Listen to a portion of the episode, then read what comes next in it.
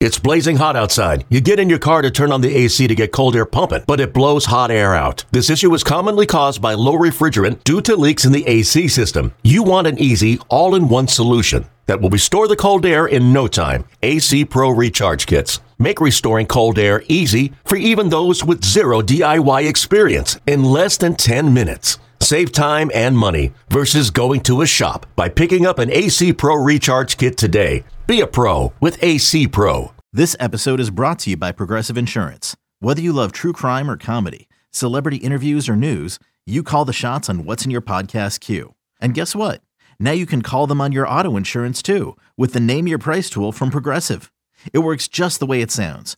You tell Progressive how much you want to pay for car insurance, and they'll show you coverage options that fit your budget. Get your quote today at progressive.com to join the over 28 million drivers who trust Progressive. Progressive Casualty Insurance Company and Affiliates. Price and coverage match limited by state law.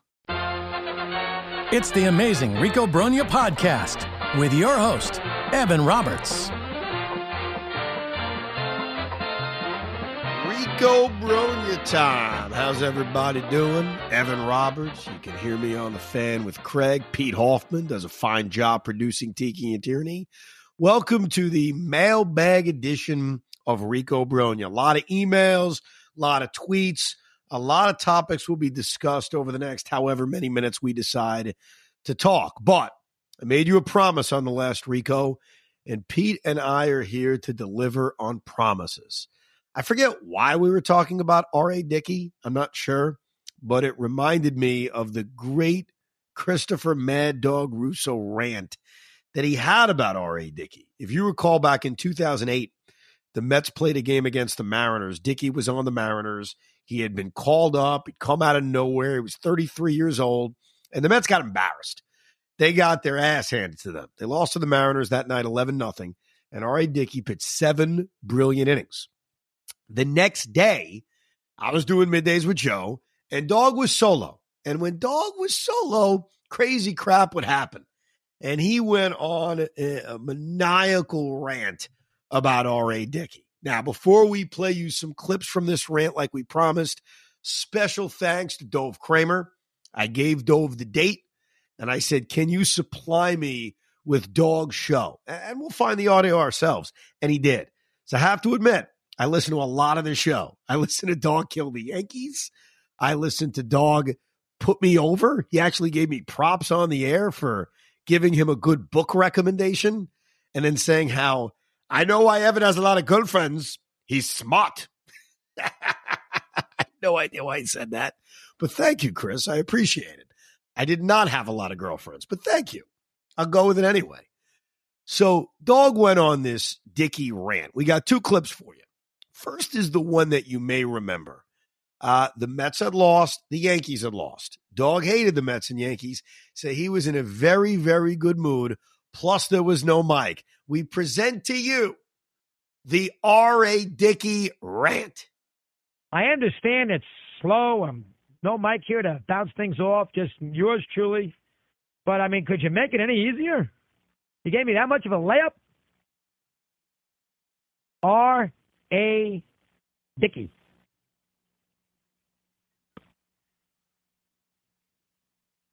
Let me say that one more time loudly. R. A. Dickey.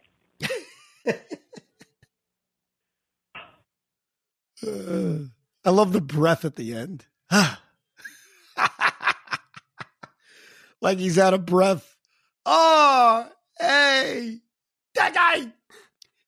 So I kept listening because I thought that he did it again, and he did. So just to remind everybody, so Mets lose this game. Jerry Manuel's been managing the team for about a week and a half, and there's a lot of us. I was certainly one of them that thought they had to make this move. And I guess that night, Jerry Manuel came out and argued and got thrown out of the game. Carlos Beltran argued and got thrown out of the game. So there were a few Met fans saying, hey, look, that's the difference between Jerry and Willie Randolph. And that also set Dog off. And that set him off on a another rant involving R.A. Dickey. Now we're going to sit there and say that the manager is the reason why. You know, what a great job. Look at Manuel. Ah, that's what I want to see. You lost to R.A. Dickey. R. with no ligament. No ligament. No ligament. And who else would he has? I don't know. R.A. Dickey. He's a 33 year old has been. Can't get me out. Pitches in Sal Licata's stupid league. What? what? That that R.A. Dickey. Did Sal Licata have a stupid league? I wasn't familiar with that. Were you doing doing Twitter baseball back then and he didn't realize? No, I wasn't even. that was in the days before Twitter baseball. This is 08. Oh man. And so little did we know, little did dog know, that he would learn who R.A. Dickey was because he ended up having a really good career with the Mets. So there you go. We delivered on our promise. Your dog R.A. Dickey rant. And the reason why we were talking about R.A. Dickey was because I suggested he be in the Mets Hall of Fame. After that rant, I think he needs to be in the WFAN Hall of Fame. yes. That's one of my favorites. Like if I made a list of kind of famed rants or discussions that have occurred on WFAN, that'd be in my top 10. That would absolutely be in my top 10, along with Mike and Chris arguing about bathrooms at Yankee Stadium. That's also up there. By the way, speaking of which, and this will lead right into our mailbag, and I do want to address Starling Marte and the injury situation with him. But one common theme I saw was both Pete and I getting a lot of a lot of pushback. And rightfully so, by the way, a lot of anger that when we were talking about the Met Hall of Fame, and we brought up names of guys who could eventually get in. I brought up Yoenis Cespedes. We talked about the obvious ones, David Wright, Jose Reyes. You brought up Bartolo Colon. Neither one of us mentioned Daniel Murphy.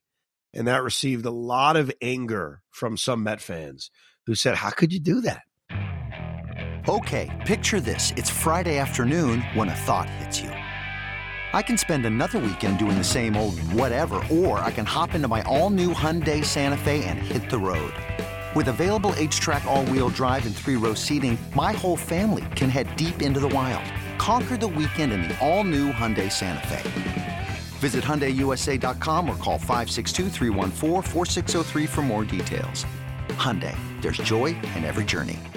How, how the hell could you not mention Daniel Murphy? You know, Daniel Murphy, uh, especially considering the NLCS MVP, the run that he went on, and he was also a beloved Met who was here for a while. Let's not forget that he came up as late as 2008. I think was his uh, the first year we saw him, and obviously played all the way till 2015. I think it's a great point. I think it's true. I think that many years from now, because I don't think that's something you do in the next couple of years. But yeah, I think we're going to look back at Daniel Murphy in a positive light. We'll try to forget about the fact he tortured us with the Washington Nationals. So I think Murphy is definitely a good name. And that's a bad job by Pete. Pete should have Wait, mentioned him. Hold, hold, hold on. Because here's the funny thing is that I actually, I'm a defender of Daniel Murphy, but I wouldn't put him in the Hall of Fame for the Mets. Why is that? Because as good as he was, the knock on him was he wasn't that good, which is why people were okay with him leaving. If you were, he really did his most damage after he left. That was what well, most people remember him for. for. No, Obviously, I think the playoff he, run. Yeah, well, that, that's it. I think his most damage was the playoff run. But you know what's more important than the stats, especially when we're talking about a Met Hall of Fame? We're not talking about the Baseball Hall of Fame. He was a beloved Met. And I think you can see that. You can see that based on the way Met fans talk about him, the emails we get about him just the conversation around Daniel Murphy. I mean, no one's going to sit here, and that's why it's so different when you talk Met Hall of Fame and Baseball Hall of Fame. We're not breaking down someone's war or how many Gold Gloves they won or MVP voting. When we're talking about the Met Hall of Fame, the Met Hall of Fame is for us as fans. And Murphy was a beloved Met. He really was. And look, you're right. His best years were not with us, but he was such a big part of why that team went on the run in 2015 that – uh, he probably does deserve at some point let down the road because look, it takes a while to get into the Mets Hall of Fame. I mean, Howard Johnson's going in now. And he's been away from the Mets for a long time as a player. But I, I get, I think Murphy's definitely a name who should be considered down the road. Uh, one thing before we get to the emails and the tweets Starling Marte, Andy Martino made the report that he had core surgery and that really there's no update on his future for spring training or opening day. Just the idea if they're going to reevaluate him once he gets there. The only thing we do know is he's not going to play in the World Baseball Classic, which I'm thrilled about because there are certain guys, I don't care if they play in the WBC, go play baseball. Obviously, there's a risk you could get hurt. There's a risk you can get hurt doing anything. There's a risk you can get hurt in spring training. But when a guy has an injury history, and last year, Starling Marte was great when he played, it felt like there was always something wrong with him. There was always some kind of injury. So that's the kind of guy that I would want to put, you know, what's that phrase? Like in uh, mothballs? I don't know if that makes sense. No, no, uh, bubble wrap. Bubble dude. wrap. Mothballs. Yeah, that doesn't make sense. I'm sorry, I'm tired. What do you want from me? Did a whole day of afternoon drive with Craig, watch the Nets game. Like, come on, I'm tired. Mothball, not mothballs. Uh, what did I just say? Bubble wrap. Yeah, yeah, bubble wrap. So, I don't know. I, I hope he's ready for opening day. We know about the Mets' lack of outfield depth. The one thing this will create, and it should be created anyway, is the idea of either McNeil or Baty playing a lot of outfield. And the reason I say either is because it really depends on how you want to situate guys. If Brett Baty can learn to play left field and be adequate over there, great. Brett Baty plays a lot of left, Nimmo in center, you shift Mark Canha right. But if you feel better about keeping Baty at third base, Jeff McNeil plays the outfield, Baty plays third, Escobar plays second. We didn't see a lot of Eduardo Escobar last year at second base, but he can play second base. So that's really up to Buck in terms of okay, who do you feel more comfortable shifting to the outfield? So while my natural reaction was, okay, if Marte misses time, and he's going to miss time anyway, he just is. Baty at bats in the outfield make a lot of sense. But the truth is, Baty out at bats at third base can make a lot of sense with Escobar playing second and McNeil playing the outfield. That that can work too. Either way, it gets Brett Baty at bats. That's the key. It's the key to the whole thing. Ah, yes. Bring up the rookies. That'd be very nice. Um, Well, by the Baty better make the team, Pete. You know, Alvarez and Baty are very different. I'll stay with this about Baty. Baty should be on the team. I don't want. I don't want to hear about him being at AAA. I can deal with Alvarez at AAA more than I can deal with Baty at AAA. listen, but I, they're both should both have at bats this season, and they should both be batting at least 300 at bats. They should both have at 300 plate appearances, no matter what. What if they get if Alvarez gets called up in a month? I'm okay with that. The one thing is, and, and just to get back to the the Marte injury issue, it's funny we had. Uh, Jacob Degrom out for most of the season. We had Max Scherzer out for a majority of the uh, for a decent amount of the season, and the biggest hiccup the Mets had was when Starling Marte was out. He's that Yeah. important. He's that valuable. So F the Oh, no doubt. No doubt about it. All right, let me ask uh, answer a couple emails that are related to this. Daniel Summerfield writes, Evan, how do you feel about the WBC coming up? It seems exciting, but at the end of the day, I care more about a Mets World Series. Any concern that big players like Pete Alonso or Starling Marte, who we just addressed, who had a hard time playing all season anyways, may get hurt and miss time for the Mets. Jeff McNeil's now playing for USA. I have this fear he's going to pull a quad running to first. What do you think? so with McNeil's had injuries too, so I guess there's a part of me that's always worried about him. Pete Alonso, and I knock on wood when I say this because I don't want to mush or jinx anybody, has stayed healthy for the most part. I can't be afraid of the WBC like it's a boogeyman. Because when you really think about it, if Pete wasn't in Arizona training for Team USA and Jeff wasn't on Team USA, they'd be playing baseball in Port St. Lucie. Now, you want to tell me they're trying harder in the World Baseball Classic? I, I guess. And I watched Pete Alonso in spring training in the past.